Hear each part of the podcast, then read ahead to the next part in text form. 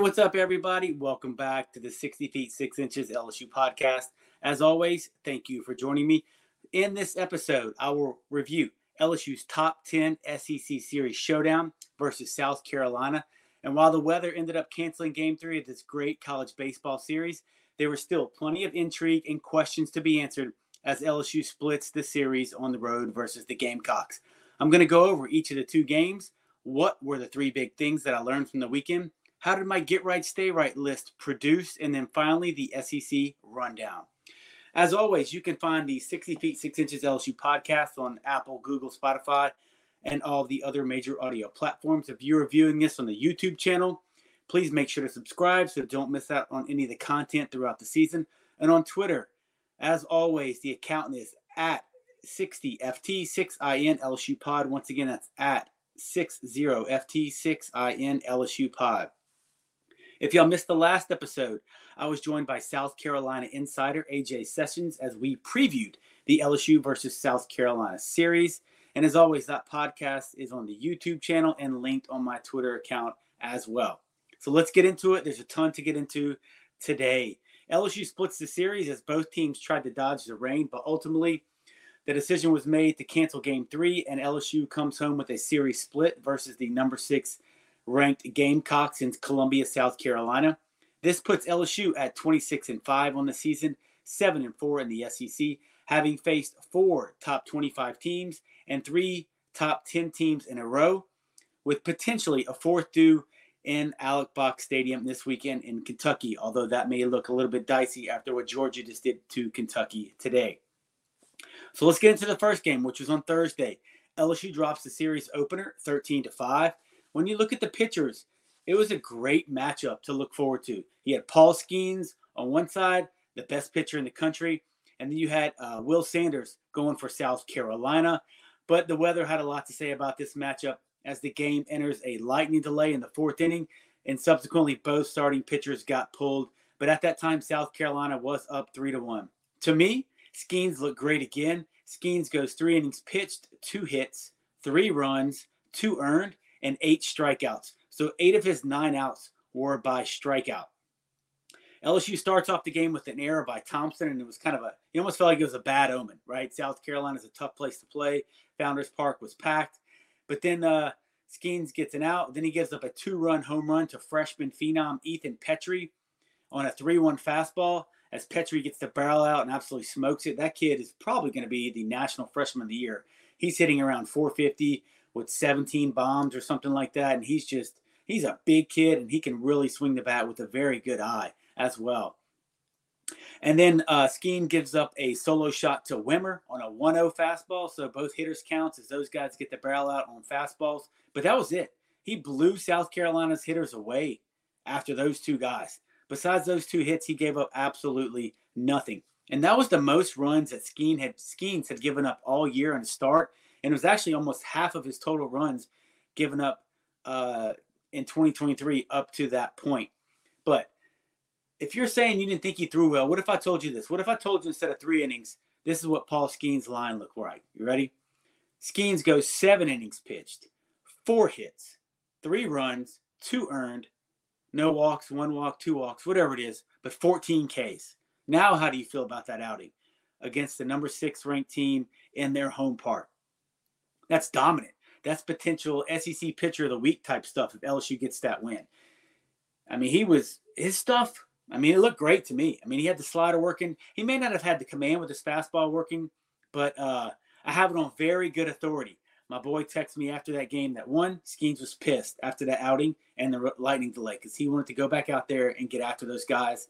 And I think Kentucky has got something bad coming for him on Thursday night. I just don't think they're going to be ready because I think Skenes is pissed. He's a competitor. It's a bad taste in his mouth coming home from South Carolina like that and the Wildcats, uh, they better get ready because I just don't think they're going to be a handle what Skenes is throwing at those guys on Thursday night. But look, after the lightning delay, it got ugly. Um, as Dutton rolls out there, then the freshman uh, Micah Bucknam rolls out there, then Helmers finish off the game, and it just kind of got out of hand. And to me, I saw a lot of people on my timeline talking about how you know Jay Johnson gave up, he quit, he threw the game. But this is what I think he did. I think Jay decided that he's going to roll these guys out there But if and when LSU gets the lead, he will do something different with the bullpen arms. And with a doubleheader on the horizon, he thought, I don't want to lose, but if we lose, it's going to be okay because I got all of my bullpen best pitchers. All my bullets are still left in the bullpen to go after that doubleheader that was supposed to happen on Friday. Almost a, uh, it's okay if we end up losing the battle, but I want to win the war mentality. So I don't see it as quitting or giving up. I just think it was more of a business decision. But I guarantee you this: if LSU ends up taking that lead, say like in the sixth or seventh, you probably see um, Cooper or Edwards for sure as they try to close that sucker out. But until then, until he, if he saw the LSU hitters could handle the South Carolina relievers, which they couldn't, LSU did absolutely nothing from a hitting standpoint, then he wasn't going to waste arms. And I'm completely uh, in line with that decision by Jay Johnson. When you look at the hitters, I thought they hit Sanders well in the first inning, but after that, nothing happened. It wasn't a great game or a great look for those guys. The two bright spots were Thompson and Beloso, and that was it. Thompson drove in Beloso in the second inning, and then nothing else happened until a Thompson two run home run in the seventh, followed that up by Beloso, who hits a two run bomb in the eighth. And it was really a bad display, um, just not great at bats by the LSU hitters versus the South Carolina pin. And we knew going in they had plenty of arms, and they threw out two guys who silenced the LSU bats as South Carolina just runs away with it. Now, when you move on to Friday, it was supposed to be a doubleheader as the game was moved up to 11 o'clock Central Time, and LSU comes from behind in a kind of true Tiger fashion, right? As we've seen them do numerous times this year to grab a very important win in Game Two, and ultimately was the final game of that series as they beat South Carolina eight to seven. When you look at the pitchers, you saw some really good things and encouraging things, but man, there were some things that we've seen before, and it's it's a little concerning. So Ty Floyd, he gets the start, and unfortunately for that young man, he just had another inconsistent start as he was his own worst enemy on the day. And it really, to me, just came down to fastball command. His changeup was filthy on the day. I remember several times was he was able to uh, throw a changeup for a strike, and throw another one, or throw like a two-one changeup, or even struck some guys out in a three-two changeup, which is truly impressive. But his fastball command just wasn't there. Floyd on the day, three innings pitched, one hit, which is the key, right? He's struggling, but he only gives up one hit, four runs, four earned. The key was the four walks that he gave up, and he only had two strikeouts on the day. And you've seen this from the past couple outings with Ty. Uh, in that game against South Carolina, he gives up two runs in the second, and he had a chance to get out of it with two outs and bases loaded. But he goes, I think he went, he goes walk, walk. He gets an out, a walk. He gets a strikeout, and he's right there, right? Then he goes hit batter, hit batter. That's two runs in. Then he gives up a double for two more runs. But if you think about it, if he can some way, you can't assume he's going to get the guys that he hit out. But he, at least if he gives himself a chance, right? If they, he gives himself a chance for those guys to put the ball in play, maybe somebody makes a play and he gets out of it unscathed. But unfortunately, he just couldn't do it. After Floyd pitches, you saw Garrett Edwards came in, and his first inning out the pin was great. But in the fifth, Edwards gets into some trouble with two really soft singles. Then they misplay a bunt as Edwards picks it up in the third baseline, and Tommy White started to charge in. Then he tries to backtrack towards third as Edwards had to play at third base because there was men on first and second. So he had the force out of third, but White wasn't covering the base right there. Then Edwards gives up a single for bases loaded. Then he gives up a walk. And when he gives up the walk, he grabs his elbow. And me, I'm sure everybody collectively watching this just kind of gasped, like, oh no, that looks really bad. He looked to be in a lot of pain. He immediately grabbed his elbow. He comes out the game.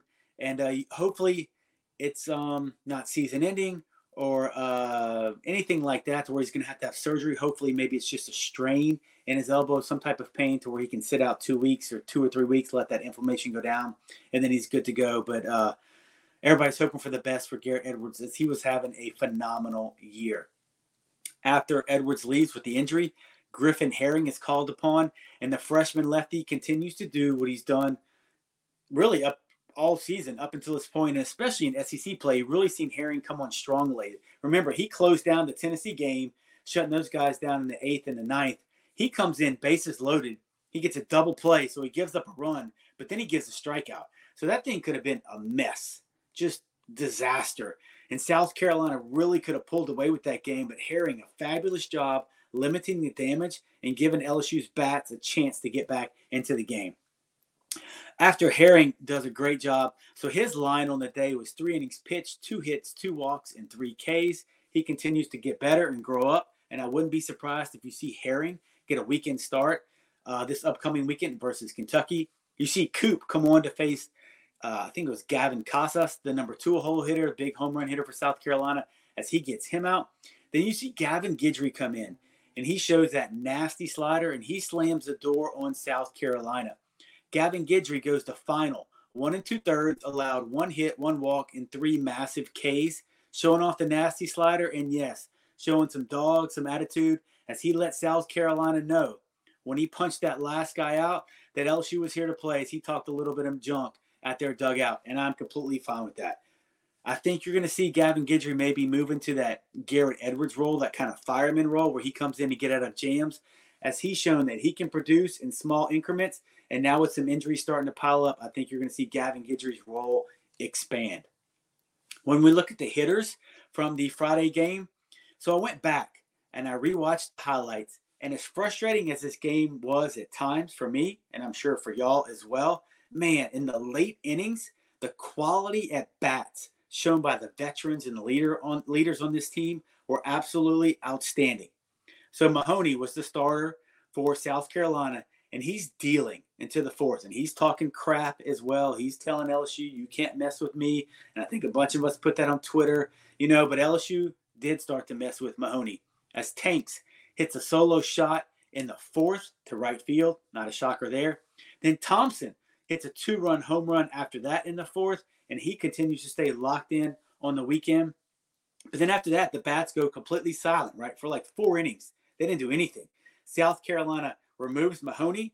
They bring in Veach, the reliever, and this dude threw literally 85% changeups. It was maddening. I put it on Twitter. I thought it was pathetic. I thought they were approaching the plate after the first or time after you've seen this guy throw probably two innings. You have a good idea that he's literally going to throw all changeups. But LSU did not adjust and it was just super frustrating as Veach shut LSU down for roughly three innings, you know? And it's not until the eighth that LSU gets it going again. Beloso leads off with a walk. JT takes a massive 3 2 walk. And then Jobert comes in. First pitch he sees in a pinch hit roll with two outs. Now it's first and second, two outs. Jobert's fresh off the bench.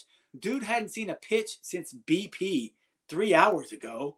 He laces a single into right field, which loads the bases for Gavin Dugas, who once again attacks the first pitch he sees and hits it into the left field bleachers for a grand slam. And Dugas, once again, just like Thompson, coming through in the clutch. These dudes got that clutch gene, I swear. And I was going absolutely ballistic in my house watching that game.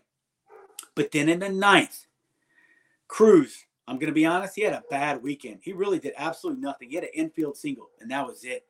But in the ninth, he comes through. He works a huge 3 2 walk. And we know how we feel about 3 2 walks here on the 60 feet, 6 inches LSU pod. Most of the time, they come around to score. Tommy Tanks does a good job. Look, he hits a ground ball up the middle, and the pitcher tries to grab it. And it, maybe if it doesn't go off his glove, that may be a double play due to the shift. But anyway, they get Tanks out. Crews stays at second, advances to third on a wild pitch. Once again, Beloso, baby, the Creole Bambino. 2 0 count.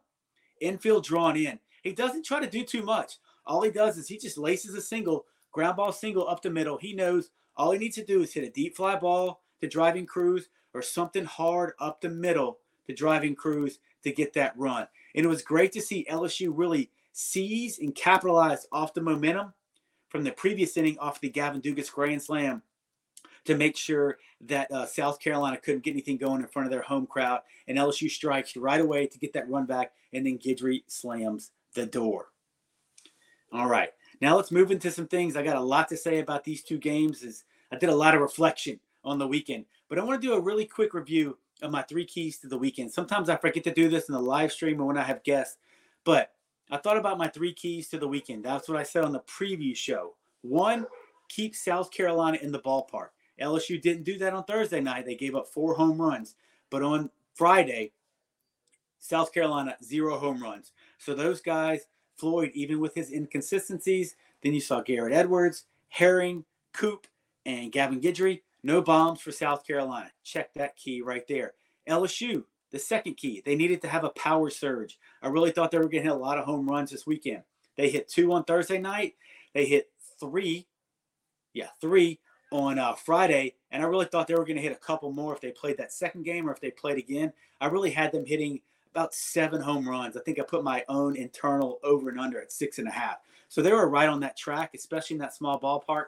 I really thought the power was going to get going this weekend, and we saw signs of that before the series got canceled. And my last key was how would the weather affect the pitching rotation? And it had a massive effect with the lightning delay on Thursday night, nullifying Skenes, and then, um, well, obviously the cancellation of the third game because I was very interested to see Christian Little. So he was scheduled to get the start. I wanted to see how he responded because I don't know if y'all noticed at the end of the second game when Gavin Guidry strikes out the pinch hitter Caleb Denny, looks at that South Carolina dugout, talks a little bit of smack. The first dude to meet Gavin Guidry as he crosses that line is Christian Little, and he is jacked. And that dude was up next, right? He's getting the ball next. So I really wanted to see how Little responded in that environment in the rubber game with a chance to send LSU back to Baton Rouge, taking two out of three from a top six team. But unfortunately, due to the cancellation, he just didn't get that opportunity. And I wouldn't be surprised if you see Christian Little and Hurd get some innings against Tulane on Tuesday night, much like they did the previous midweek series versus Nicholls. All right, what are the three big things that I learned from this weekend? And this may go a, lo- a long way, and none of this stuff is hot takes, I promise you. But uh, I got a lot to say right here with the three big things. Even though it's only two games, I really think you learned a lot about LSU and um, just just some things I would mm, maybe suggest or like to see moving forward, in my opinion. But obviously, I don't get paid to coach. All right, the first big thing even when LSU plays bad or not well, they can still beat a top 10 team in the country on the road. Here we go. This is how I didn't think they played well at all when you look at the grand scheme of things. They came back and won. Well, that's great. But when you look at the totality of the two games, LSU did not play well at all. First thing, errors. Thompson commits an error on the first play of the game Thursday night. Kind of give you that weird feeling, well, like what's going to happen? This doesn't look good. Uh, and then that runner eventually comes around to score on the home run by Petry. White and Thompson both commit errors on Friday.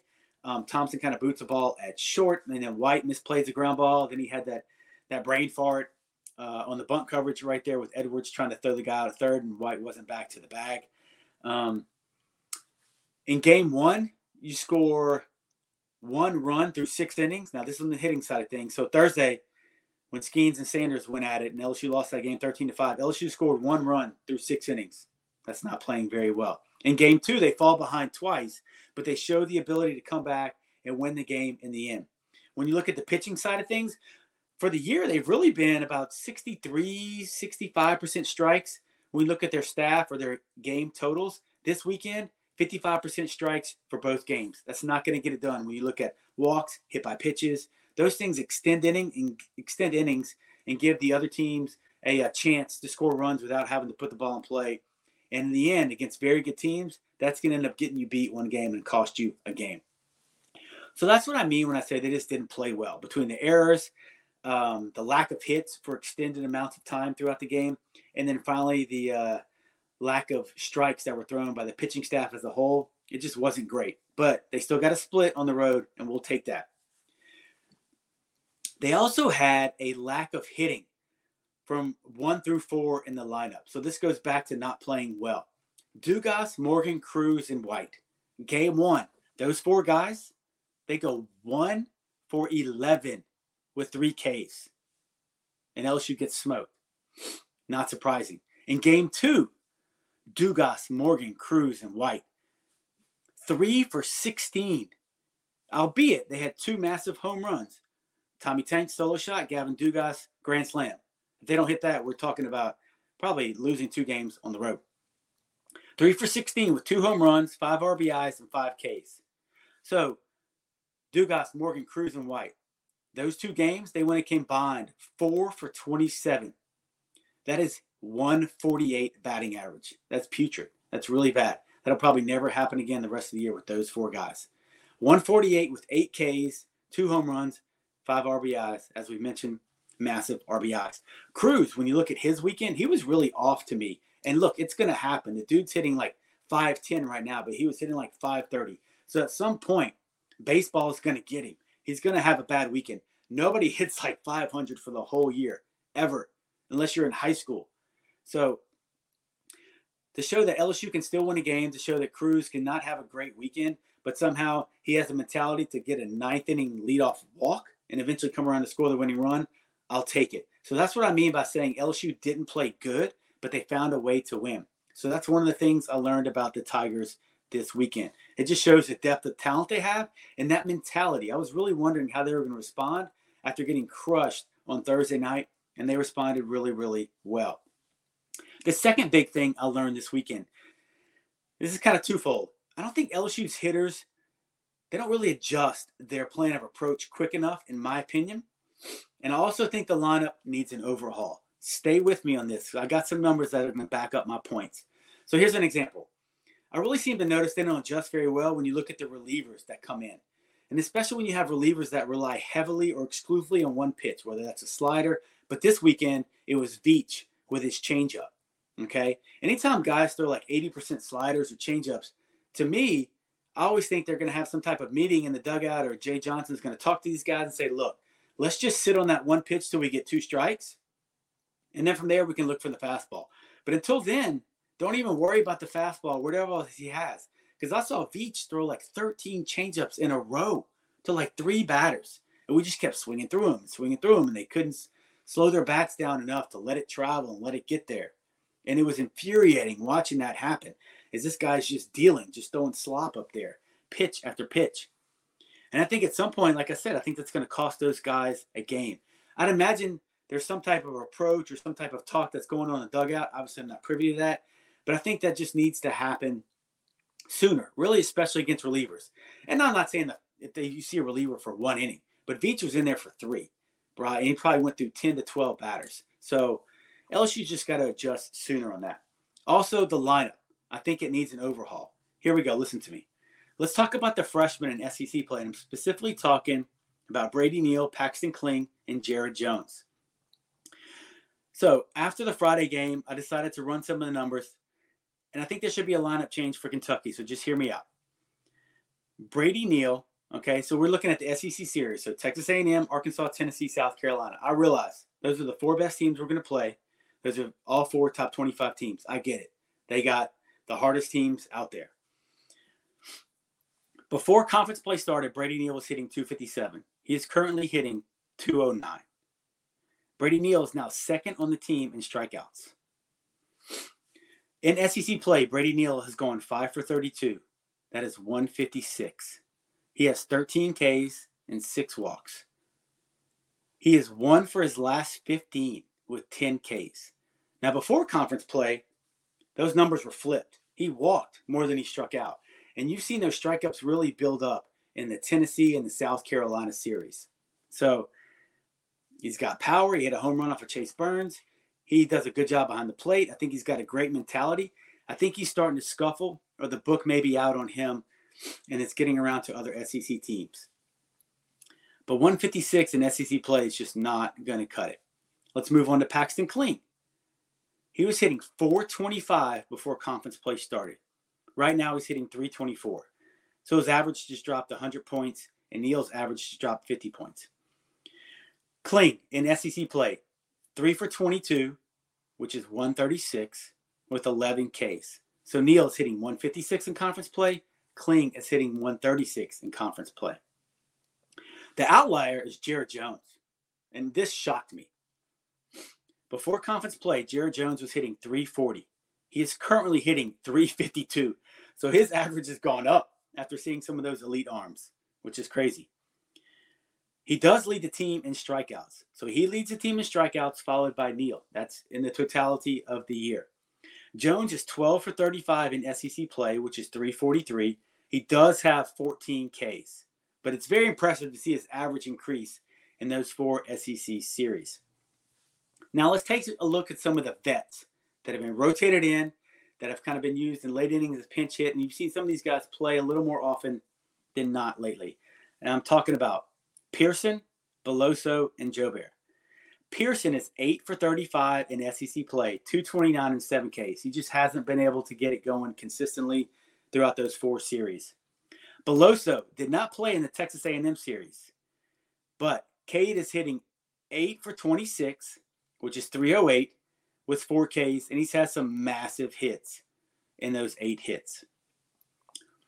Jobert also did not play in the Texas A&M series. He is hitting 6 for 18 which is 333 in SEC play with six Ks. Get this. I didn't I didn't realize this till I just right before I went on the pod. I did a little more research. Jobert was hitting 250 right before conference play started. So right after the UNO game, 250. He is currently hitting 288. And don't forget, Jobert hit 18 home runs last year. This year he's got four. This is my point. I would make a lineup change versus Kentucky after looking at these numbers. I granted the caveat is these freshmen played some of the best pitching staffs in the country, the toughest teams on our schedule. And when you think about who LSU has coming up, some of the bottom feeders, especially in the SEC East, when you're looking at Bama, State, Auburn, and Ole Miss, really bad pitching staffs, and you got Georgia at the very end, one of the worst pitching staffs in the conference. You would think the freshmen's numbers should improve, and they probably would. But I would argue this is a perfect time to insert proven veteran players who ha- also have the ability to go berserk against these bad pitching staffs as well. I would also insert Milazzo into the starting lineup this weekend and give him a chance. Let Neal relax, let him settle down. Let's see if some spot duty, some pinch hit duty, maybe if a uh, if Milazzo's struggling or it's late in the game, then you can put Neal up there with no pressure on him. He just seems to be pressing right now. He's too good of a hitter to be going one for 15 with 10 Ks. That is not Brady Neal. Okay. So I think he's just scuffling and he's probably getting in his head a little bit. Let him relax. I would put Milazzo in there. Milazzo's done some really good things. He's hitting above 300, um, 393 to be exact. You know, he can punt, He can do some things at the bottom of the order as well. And um, I would give him a shot this weekend versus Kentucky. I still think you keep Jared Jones in the lineup in some form or fashion. I'm not going to go through all the different scenarios, but obviously you can rotate others and move people around where you need them. But Beloso definitely stays for me. So I think you got Beloso and Jones that stay. You can put him at first. You can put him at DH. Uh, stick Morgan out in left field. Um, if for some reason one of those guys are scuffling, it's not a bad matchup. Then put Morgan first, and you put Jobert and Pearson in the outfield, and you're good to go. Kling is still there if you need a defensive replacement, or um, maybe a right-handed stick with a left-handed reliever. Since all those guys I just mentioned are left-handed, Kling can go in there. He plays great defense in the outfield. He's good at He's got a great arm. So it's not like those guys are on the outside looking in, but I think it's his time to give the vets a chance since they have proven their ability in looking at SEC play and coming up clutch this past weekend. That's what I would do, in my humble opinion, here on 60 Feet 6 Inches LSU Pod. I doubt Jay Johnson, those guys listen to the podcast. Also, we know too, think about Jobert. When that dude gets hot, he gets white hot, right? You can see that guy hit four home runs in a weekend. Just got to give him a chance to get in there, get confident, and let him see some bad pitching and let this dude go off. And you just never know where he'll end up or what will happen to this team when you make that adjustment. The last big thing that I learned is the pitching depth is being tested, right? That's a no brainer to anybody that's paid attention to this team and after seeing what happened this weekend. And there are several reasons for that, right? The first one is injuries.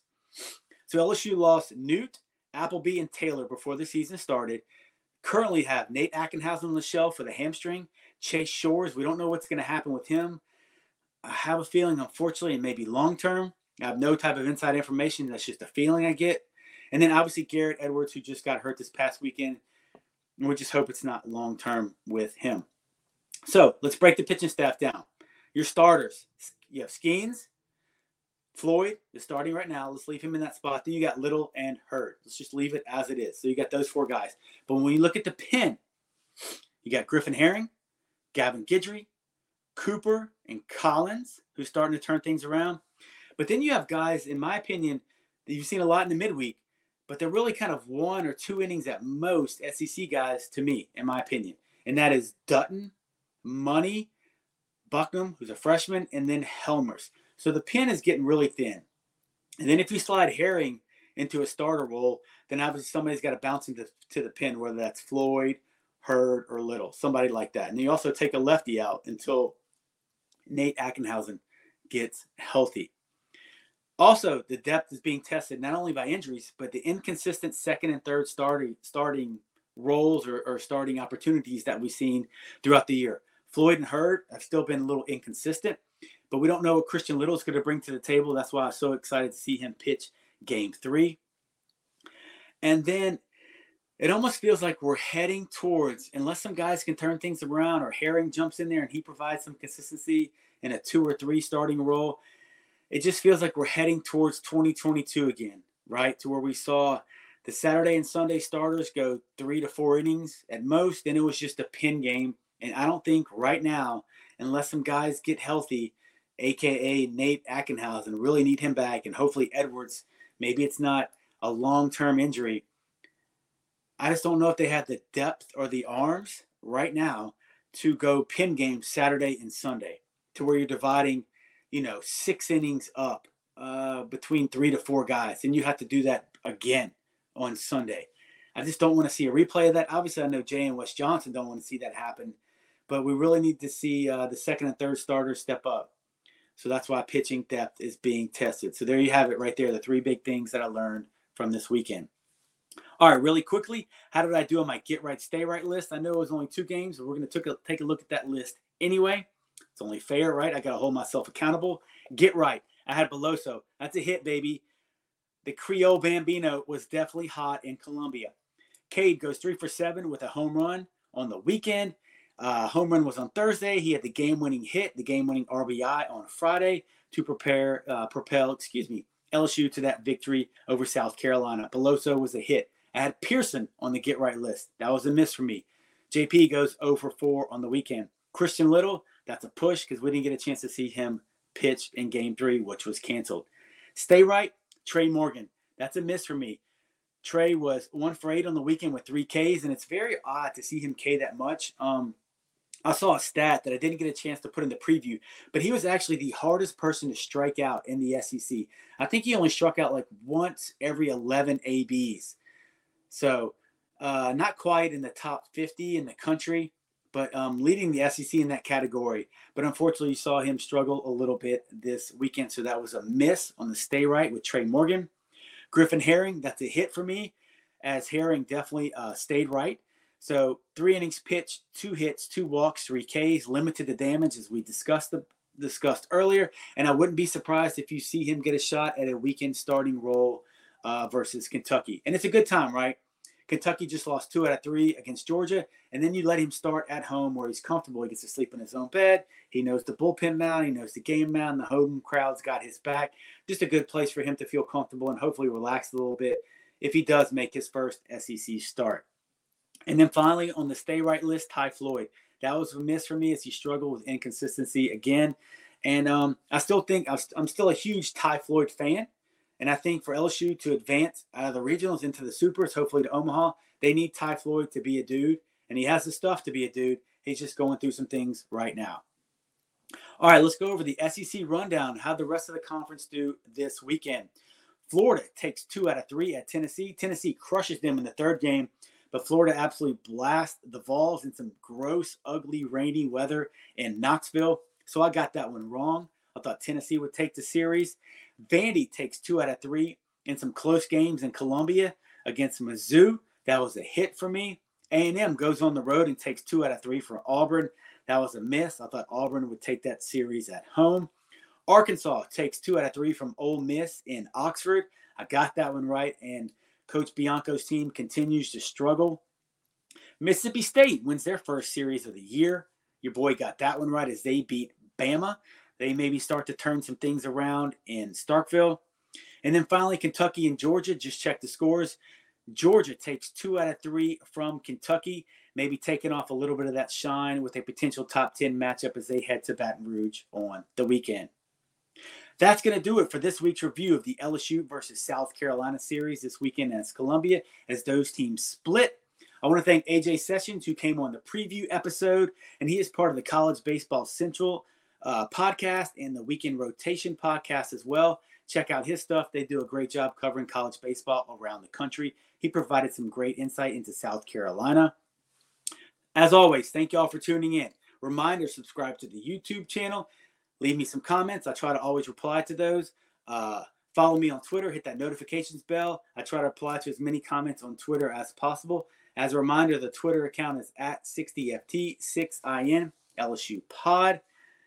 It's always available Apple, Google, Spotify, all the other major audio platforms.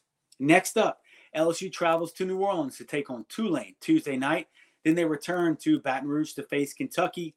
It is another Thursday, Friday, Saturday series versus the Wildcats. Therefore, be on the lookout for the Kentucky Preview podcast, which will drop Wednesday morning. So you have plenty of time to get ready for Kentucky all day Wednesday, all day Thursday before you head out to the box. Check out the preview pod dropping Wednesday morning. So until next time, y'all stay safe. And as always, go Tigers.